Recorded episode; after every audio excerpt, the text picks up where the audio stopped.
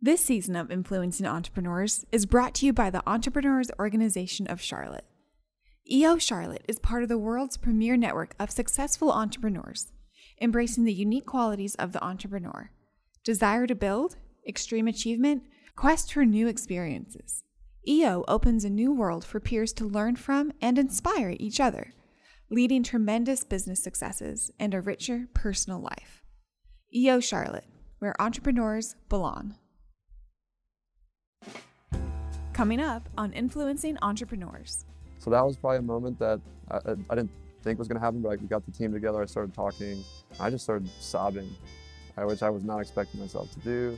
I didn't realize how I'd felt about those topics and those things, um, but you could tell afterwards. People respected me more than I. They, not that they didn't before, but you could tell there was this air of like he's human and he's approachable and he's trying to wrestle these things that the, the rest of the world is trying to wrestle as well. After years of teaching entrepreneurship and consulting with multiple companies, I realized that when business leaders share stories of not only their successes but their mistakes, it had a huge impact in the classroom. So I thought, why not document those stories? On this episode of Influencing Entrepreneurs, we'll hear from Alex Smereczniak, the co founder of the Charlotte based startup 2U Laundry. Since its start in 2016, 2U Laundry has grown to over 120 employees across three locations. I'm Casimir Ward, and this is Influencing Entrepreneurs. I got to be honest, out of uh, a lot of the bios and stuff uh, I, I've gotten doing these over the years, I've never had one that had incriminating evidence to a crime in the uh, in the material you sent on over. and I got to be honest, I, I would love to hear more about this story if you're willing to share it. So I see a, a text regarding uh, a car crash. Mm-hmm. So um, if you're not comfortable, I don't want to push you down that route. At the same time, we've all made mistakes growing up and things like that. Things that we make those decisions that we think, oh my gosh, it's over. Like I've screwed everything up. Mm-hmm. And uh, your experience is just that, or? that, no, that's exactly right. And that's where I think I am comfortable you, you sharing it because I think, I don't know, we're, we were all in college, we are all high school kids at one point, and, and our perspective on the world, the decisions we made is you know, are a lot different than they are now. And the ones that we do have now are shaped by those experiences, the good and the bad. And Right. Um, so yeah, more than happy to share. So, so what is this? Mis- what's this mistake that at, in your teenage years yeah. feels like I'm done? I'm going to end up, you know, on the streets, or my dreams are crushed. Yeah. So for me, and thankfully, it was never that never that bad. I I'm from Red Wing, Minnesota originally. Um, ended up going to Wake Forest University, which is how I ended up in, in North Carolina. Um, and me and my, co-founder now actually had always been, you know, wanting to, to get into business together, wanted to, you know, start something together. Um, and growing up in a small town in Minnesota, was 14,000 people.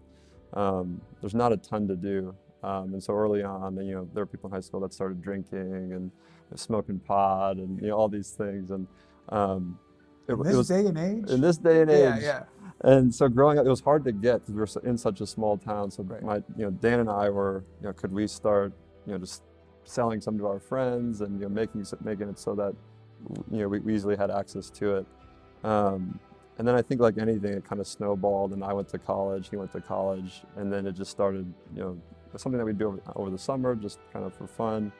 Um, but then it snowballed and got bigger. And Dan had a roommate in college that was, you know, having a guy drive in from Colorado with you know, pounds of marijuana in the back of his car. Um, and he, would, he was at the University of Minnesota. He's like, this guy's making you know, $12,000 a week. And I'm like, oh, this is interesting. How do, how do we do that? um, and so he started, we got the slick idea of, hey, maybe we should send some that your friend's getting in Duluth to me at Wake Forest. It's a lot of affluent kids that come from wealthy families. They don't want to go into the town of Winston-Salem. Um, and so we thought it would be a good idea to, to do that. And was, what, was it a good idea? it was not a good idea. Um, partly because when he, he'd shipped the second order, he, you know, he wasn't doing the same thing as his friend was. His friend was putting it in Folgers coffee cans, sealed up, and it was pretty legitimate. Um, and, and Dan put it in a cereal box with no Ziploc bag or no, no anything. And the students at the post office at the University of Minnesota immediately could smell it, called campus police. Campus police ended up going to Dan's house, and he, he did get in trouble for it. Thankfully, everything's been expunged, and you know he learned from it. We both learned from it. I, you know, was less impacted directly from a, a legal perspective. Um, I, I want to ask why you did this, but I'll be honest. You make it quite clear. It worked. right, It made money. right, There was a. We're not going to dwell on this the whole time. right, right. But, but but here's the thing. Started a business at a young age. I mean, so there, there's that part that's built in you already. hmm There's got to be a part where it kind of feels uncomfortable. Like, hey, this is kind of. We're just doing the a small amount of this for our friends. right. to where that feeling of dread and risk is like, oh no, that's not an issue anymore. We're now making a thousand bucks a week or whatever that money is. Which heck, five hundred bucks a week get it for a teenager is a lot of money. At what point does that that scale tip to where you're like, oh, I'm not really worried about those pieces right now. I've got a business to run. Yeah, so it got to a point where, you know, on campus at Wake Forest at least, I got to the point where people I didn't know would come up to me and say, "Hey, I hear that," and I was like, "Oh, this isn't." And that's when I decided to eventually quit. But it, it did, and that was the point where, you know, somewhere in between, I guess, when we first started, and that point was, you know, your question about when does it get to the point where you're running a business, and I was running it out of a. Um, it was called Peach. Uh, it was an accounting software. Peachtree. I was using Peachtree to yeah. do the accounting for for, and it was. Mean, it's not a ton, but it was for me. I was a finance major at Wake. I wanted to say, hey, let's actually let's legitimize legitimize this as much as we can, and Yeah. and be smart about it, and, and and run it like a proper business. Right. Um, and then eventually had multiple people at Wake working kind of for me on it. Um, I was in a fraternity there that made it easier to get access to everyone else. Um, and it was when you know a handful of people that I didn't didn't know came up to me and could identify me as the person that could help them find what they wanted. And that's when I said, I'm done. I'm not doing this anymore. We made good money. Uh, Dan was able to get, you know, thankfully out of trouble. Right. Um, But learned- now you are that guy. You are the guy that owns a successful business that wants to be known in the business community, and not, you know, for for the same reasons. But you own 2U Laundry. You've got a very successful business model. How did this start?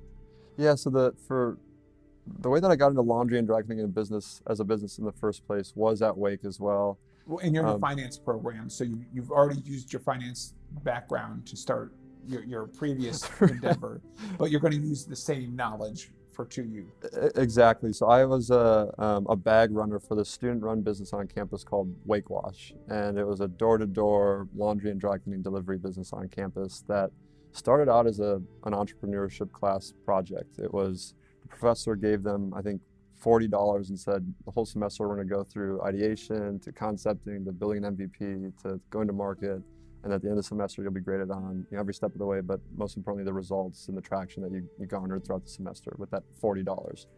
Um, and one group realized, hey, washers and dryers on campus are technically free and included in room and board. Let's start telling people we'll pick up their clothes and cleaning it. And at the end of the semester, they had the group with the hot dog stand come up, and they're like, "We did $200 in, in revenue." There was a T-shirt selling company that did 300, and then the Wake Wash guys and girl um, came and were like, "We did $5,000 in revenue."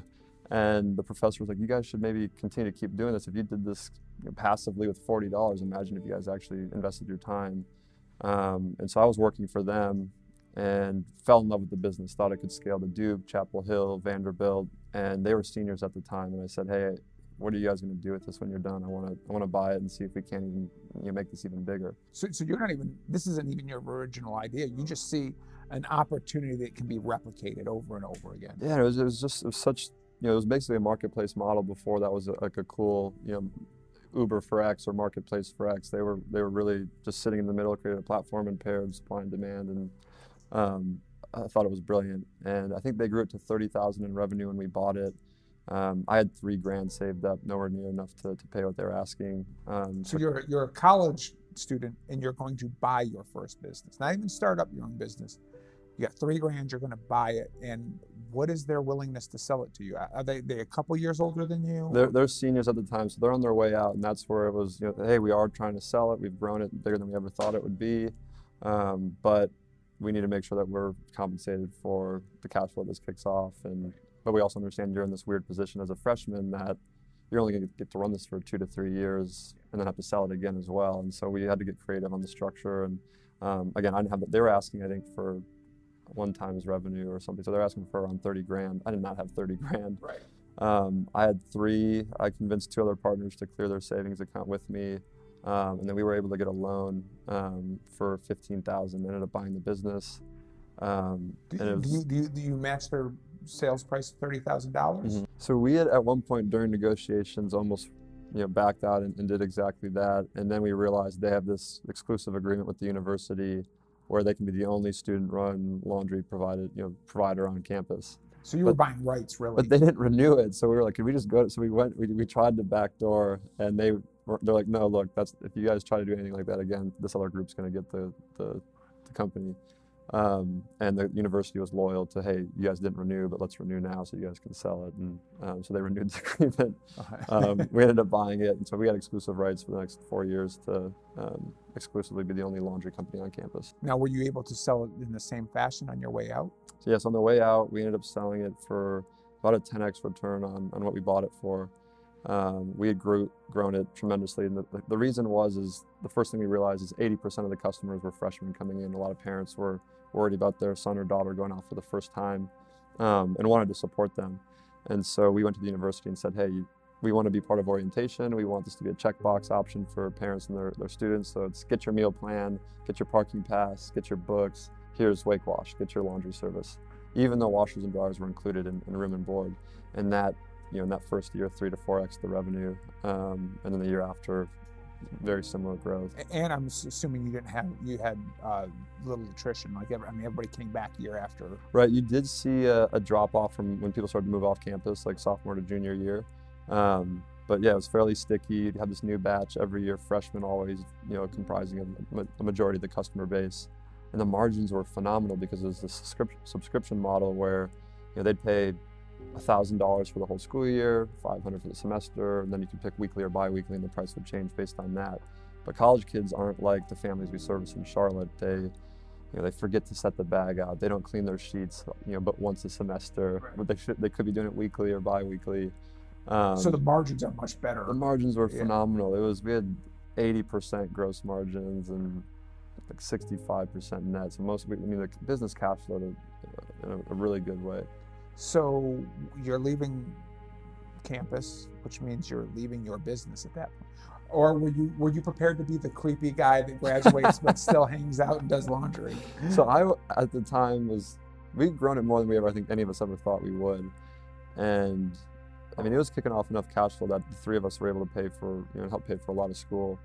Um, so it was meaningful, and I, you know, we looked at each other and said, "Hey, we either go do the investment banking route or marketing route, which we can always go do, or do we keep doing this?" Um, I really wanted to go see if this would work at Duke Chapel Hill, and the model for me was going to be create joint ventures with college students, because to me it was the most impactful experience of, of my life, and even to this day, still consider it that.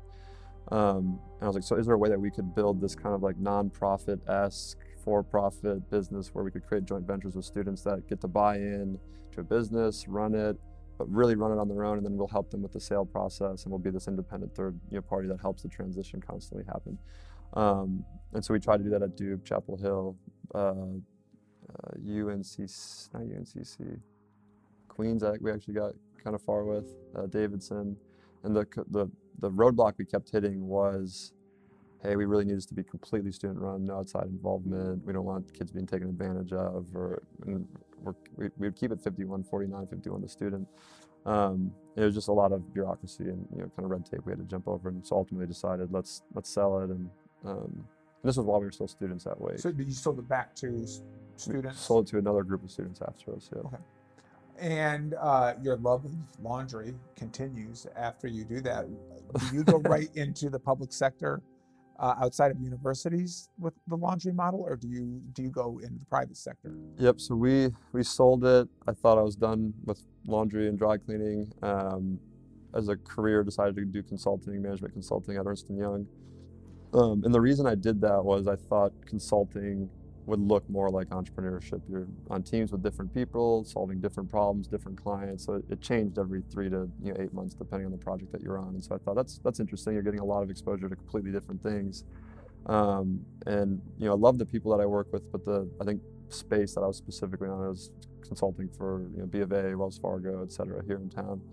Um, and it was just super dry and you know it was do, do they lend themselves to entrepreneurial thinking? not a ton and that and that, that started to get really frustrating for me too and again i love the people very smart people i was surrounded by and that's probably the thing i missed the most at EY um, but the work we were doing the pace at which it was moving was just so slow. I saw so much waste. I remember there was one project that you know i was working on this deliverable for two full weeks you know I'm talking 80 to 120 hours across the two weeks and i go to talk to my senior manager on the project and they're like oh yeah, I forgot to tell you, like you know, a week and a half ago, I talked to the client and we're, we don't actually need the deliverable anymore.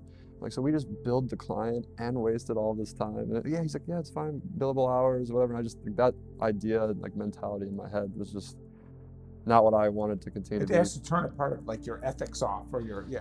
Yeah, my ethics and just like the value that I was hoping to be, you know, providing. It's just like we could have had one conversation and saved. uh, You know, I could have been working on something else that would have created real value, even though I know the firm is getting you know, paid for this. But and I'm, I'm sure the client, you know, writes some of these things off as you know whatever as well. But it still just doesn't. It, I don't know. It didn't feel good, and um, So that even the way you mentioned it was creating value.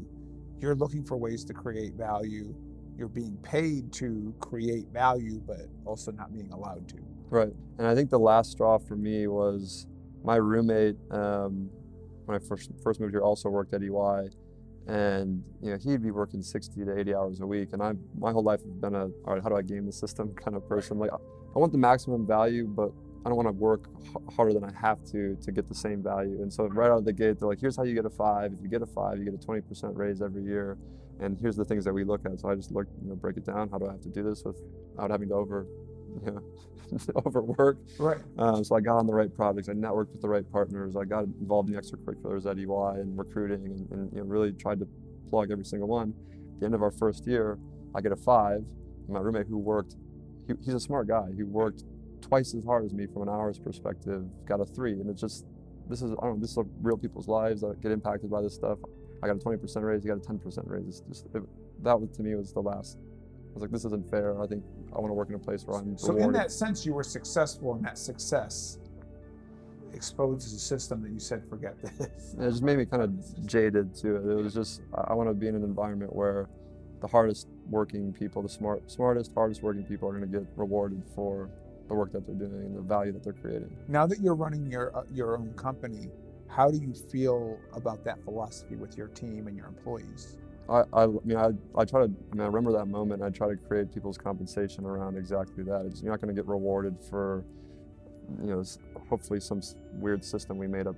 I know it's not random, but the system that we made up that kind of fits the most people because there's so many people working here. I try to tailor to each individual and what is the company's goals and will it reward you for results and hard work to get those results, whether that's in 40 hours or 120 hours, whatever it takes you to get those results let uh, you know want to en- enable the team to make those decisions on their own. What, what, do you have an example you could share that you're you- uh, of a policy that you put in that that that rewards that? Yeah, so one individual comes to mind. He runs all of Charlotte for 2U, um, and his compensation there's a you know a pretty decent market um, base salary, and then a pretty uh, aggressive um, variable comp that's tied to how profitable the city is.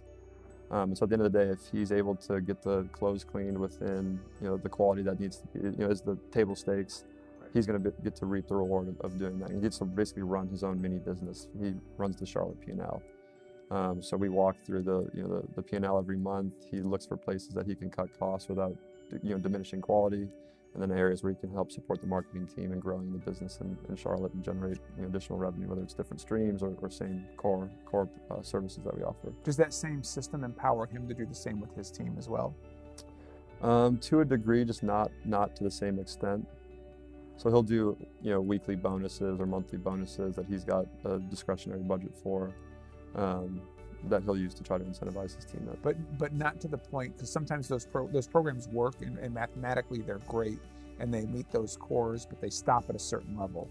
And sometimes it ends up being at the expense of other team members. Uh, Is there a way that you can evaluate their performance against his performance, or Um, no, I think I mean I think you're right. Like eventually, there's you know I don't know if it's diminishing returns, but it gets to a point where it's the individual might not be motivated by those things at all. It's it's more so you know the people are just having a job to begin Some with. people are there for a paycheck. So you you you leave the consulting world. Do you start to you laundry and then leave, or do you just say screw it, I'm out of here?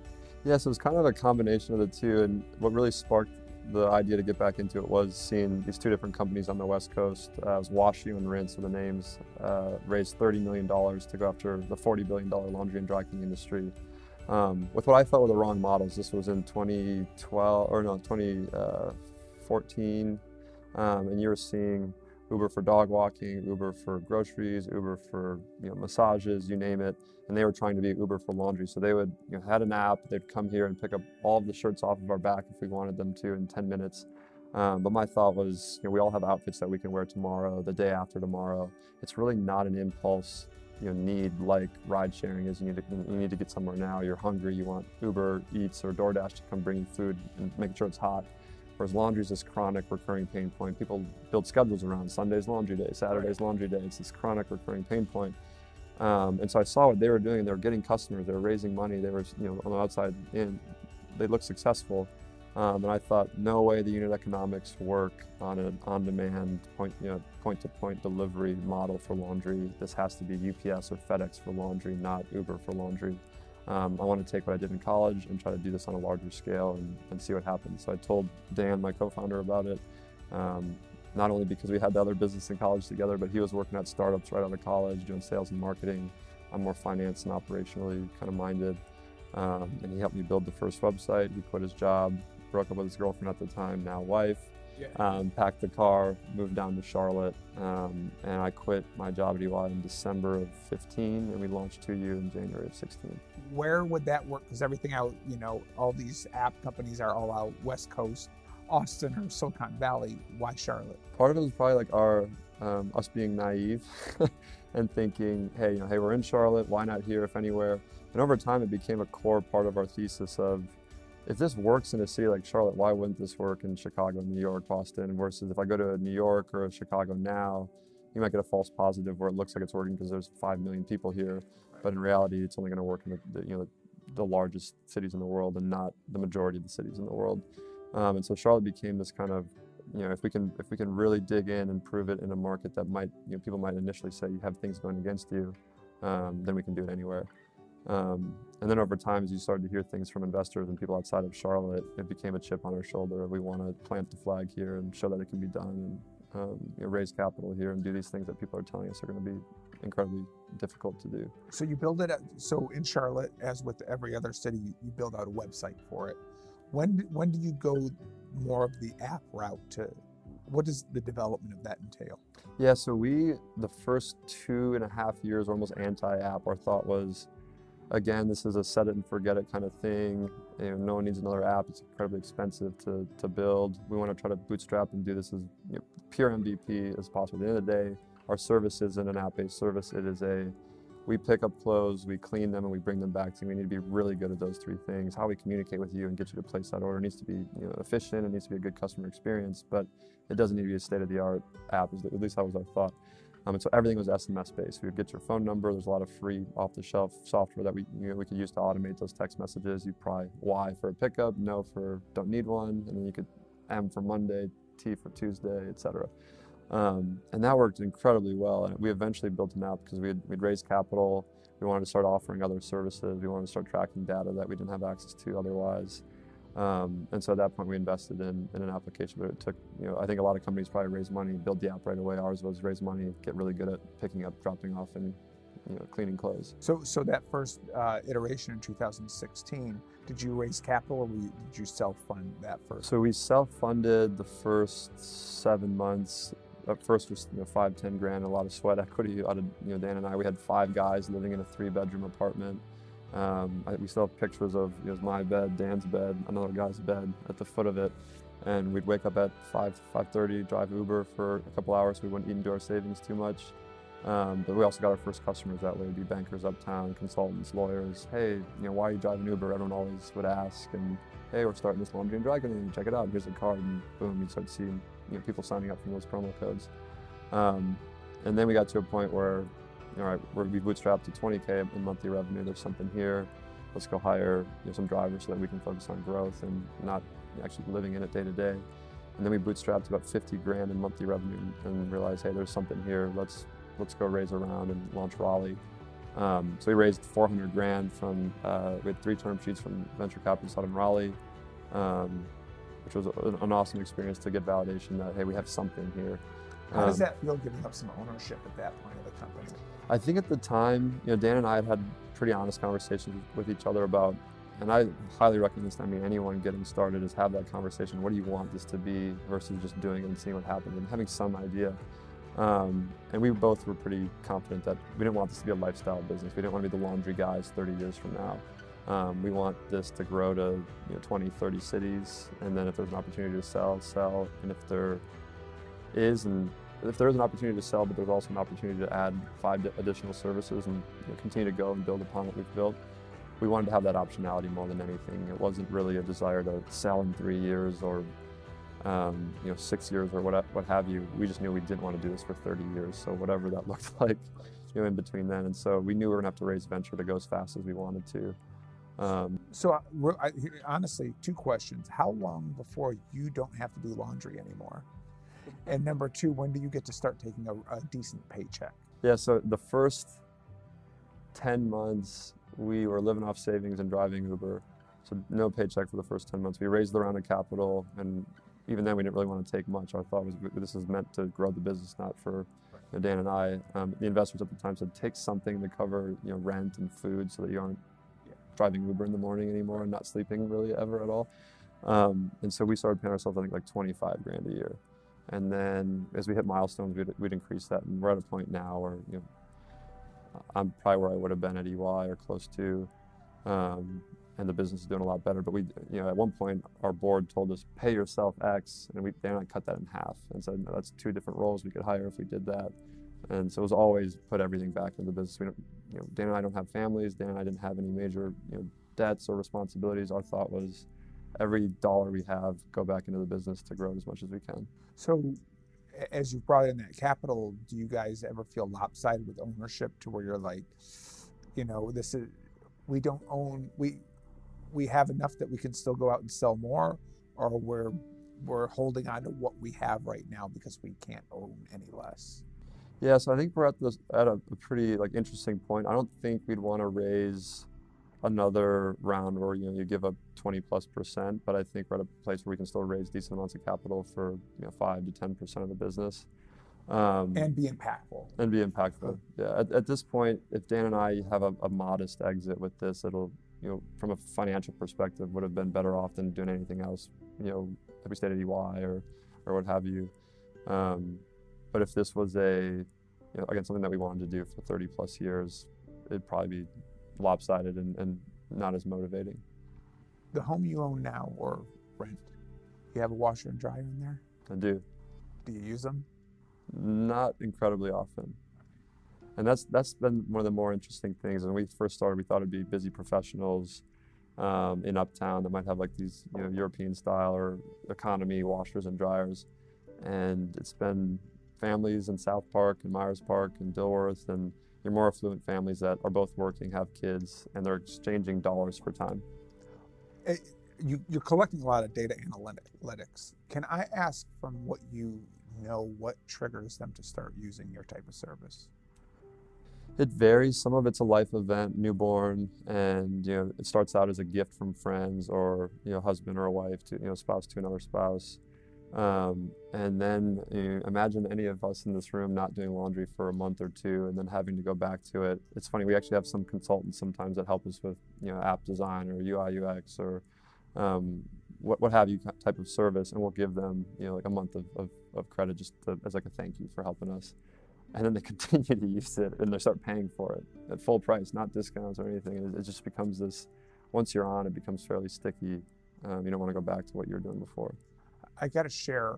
I'm a frequent user of 2U Laundry, and the trigger was no life event or whatever. Is uh, my patent that I was going to get one day was the machine that folds the laundry because I would have two weeks of clean laundry all in a hamper, and when I found out, I almost washed my clothes anyway and had you guys pick them up to fold it. But that was why, and I was like, I wonder how many people are paying them just to fold their laundry. But anyway, that's insight from my side. Uh, as you've gone through doing this, uh, you know, we, we started off early about kind of a mistake you made early at a young age. Now the stakes are really high. What what's the mistake you made into you laundry in this venture that you were like, oh crap, this this could kill us? Mm-hmm. It's thankfully there haven't been any, at least not yet, um, mistakes that have felt like this is it, this is going to kill us. But there's been a, it's almost death by a thousand cuts. You know, if you make enough, you to make more right decisions than wrong. You're going to fail. You're going to make some bad decisions. Um, but as long as you're making 60, you know, 60% of the time making the right ones. And so some of the big ones that jump out is, you know, we hired a really expensive marketing person when we launched Atlanta, um, you know, ex McKinsey consultant, like you know, Harvard MBA, all the on paper looks amazing, and it was just way too soon. We were really looking to hire, you know, a LeBron that could you know, be a player and also coach the team. And we ended up hiring, you know, the best coach of all time, and we were not, we weren't big enough for that. This individual would have done incredibly well with a team of six, six seven people underneath them. Um, but when we're as early as we were and we hired them, it was just too too soon, and that cost us a lot of money. I mean, and were they able to adapt or? Not really, and it was it was just the expense for that role didn't justify the results that we were getting. And thankfully, with marketing, you can see very quickly if the, the person is or the investment's worth it or not. And in this case, after six months, it was very clear this this isn't gonna this isn't gonna make sense. Uh, so you, you know you're, you're ingrained in Wake Forest, a proud alumni. Um, you learned a lot from Wake Forest, but what did you not learn in the classroom? That they really should have covered? Um, I think people are incredibly challenging. And looking back on it, I remember the professor telling me this at the time, and it now makes so much sense. But it was uh, uh, like human dynamics and like organizations and people. I forget the title of the class, but it was basically about people dynamics in the workplace. Myers, a lot of Myers Briggs right. and um, Things we kind of roll our eyes at. Yes. Yeah. Yeah. Everyone was like, this is kind of like the free ball, you know, you know, softball class and yeah. whatever. And I remember the professor saying, you guys are going to laugh and, and, roll your eyes. And yeah. but this is the class that is going to be the most impactful. And looking back on it, I mean, people are everything. No matter if you're in a software business or an AI business, people are building these technologies. People are building these companies, and people are unique and different and have different motivations and are excited about different things or get angry about different things and being able to adapt and you know, me work with you differently than I might work with you and you and you. And um, I think that can be taught. I think, uh, and in a way, school kind of teaches it with these group projects. But I think being intentional about why, you know, this, certain things to look for, certain things to change, etc. Um, but that people interaction and people management. Is that something you work on to this very day? All the time. How, how do you go about that? Reading, you know, different books. Um, trying to talk to other mentors and, and other founders that have, have had these same problems and really leaning on a network of people that have experienced the same things. Um, one thing from like a personality perspective or, or you know, personality trait, I've tried to become incredibly vulnerable and transparent. I've, I've, I've learned that if something is bothering me, I'm going to say it as long as it's in a productive, constructive way. Um, if I'm having an off day, I'm going to let my team know. And I've just found that like over communicating in any relationship, whether it's a professional one or anyone you have at home, um, that vulnerability, I think people really barriers come down and you start to get to the truth of, of why a person's motivated by what, they are, why they're upset about what they are, and you can move past it. There's usually an incident or some sort of point in time that uh, you realize you need to be more vulnerable. Is there something that, that stands out that you said, I, I can't hold this in anymore? It, it hurts more to hold it in than to to be vulnerable? There wasn't a specific event, I, I think, like work wise. I think last year, and I'd already been comfortable being vulnerable with my team at this time, but when a lot of the um, you know, protests were going on and things like that. I mean, people, our team was talking about it and people had questions. And I think that was a point where I was like, I don't know if in a work setting, if we want to, you know, start to blend these things, but I feel like people want to and they want to talk about it. And I feel like as a leader, I, I have two options. I either you know, try to stay silent and not say anything, or I, I lean in and I, I share my thoughts and be vulnerable and respectful. And so that was probably a moment that I, I didn't think was going to happen, but like we got the team together. I started talking. I just started sobbing, which I was not expecting myself to do. I didn't realize how I'd felt about those topics and those things, um, but you could tell afterwards. People respected me more than I. They, not that they didn't before, but you could tell there was this air of like he's human and he's approachable and he's trying to wrestle these things that the, the rest of the world is trying to wrestle as well. And, uh, I think gave me the benefit of the doubt more so than they might have traditionally as a result. Well, that's you putting a whole lot of trust into them, which hopefully, uh, reciprocally, they do the same with you. Yeah, absolutely. The uh, as you you you mentioned that, where do you feel taking your company above and beyond the actual business model itself? Do, does that help shape how you want to have any impact in these areas of what's happening in the world? Yeah, absolutely. So we're, we're starting to franchise now um, the the retail portion of our business. So these physical brick and mortar laundromats that we've started to build, and they're traditionally in lower income areas, uh, in places where people can't necessarily afford their own washer and dryer. That's why they're going to these laundromats in the first place. Um, or they're in an apartment community that has just a room and it's people take their clothes out before they're done and put them on the floor, and it's just it's not a good experience. And so when we designed this location, we could have cut corners, built you know a comparable laundromat to the one. There's one right across the street where it's it's semi-absent, mostly absentee. It's as the cheapest materials as you can possibly get, the cheapest equipment you can possibly get.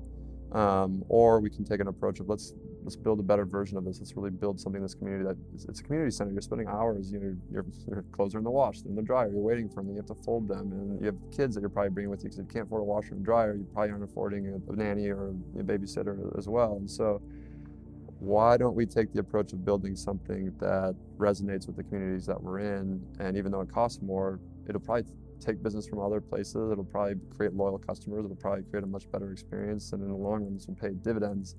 Um, and it's done exactly that. The laundromat's done incredibly well, um, despite there being a laundromat right across the street. Um, and I'll never forget the first day we had opened. We had a grand opening, and a woman came up to me and was sobbing and just latched onto me. And I'll be honest, I was taken back at first. I didn't know what was what was going on. And I just asked, I mean, what's wrong? Is everything okay? And she's like, yeah, it's fine. This is amazing. Just no one ever builds anything nice for us. And I think us meant, you know, this community of you know, lower income parts of the city because it is it is the grocery store, the gas station with bars on the windows, and I get why that those are there. And um, but I think you're starting to see a lot more of that. I mean, I've seen Metro PCSs and Cricket Wireless is all putting re- redoing all their stores and investing in the image and, and the experience. Um, probably because everyone's starting to realize it, this is worth it in the long run and do good while doing well in, in, as many places as you can. If in 30 years you don't want to be known as the laundry guy, what do you want to be known as? Oh, that's a good question. Um, we've been fortunate enough to meet a lot of awesome people throughout this, this journey. The investors that we've met and their stories, what products they've built or services they've built or you know what have you um, and realizing there's a lot of different ways to, to make a living. There's a lot of different ways to you know spend your time and, and your passions. Um, and through those conversations, I think you observe and you see things that you maybe aspire to be.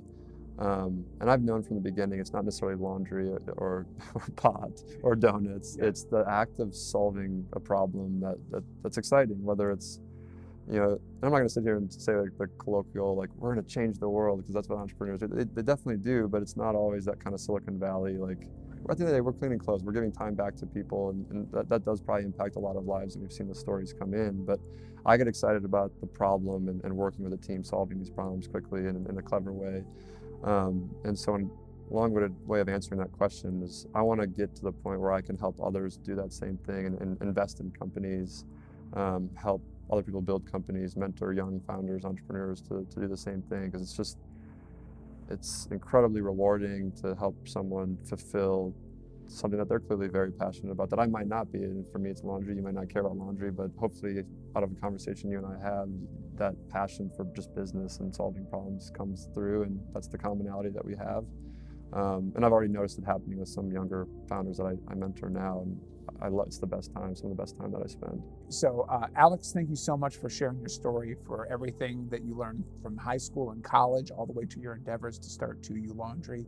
Um, based on your your your passion for entrepreneurship and where you're moving towards, not just giving back to other entrepreneurs but to the community as well, uh, it's very well appreciated. So, thank you again for for being a part of this. Absolutely, thanks for having me.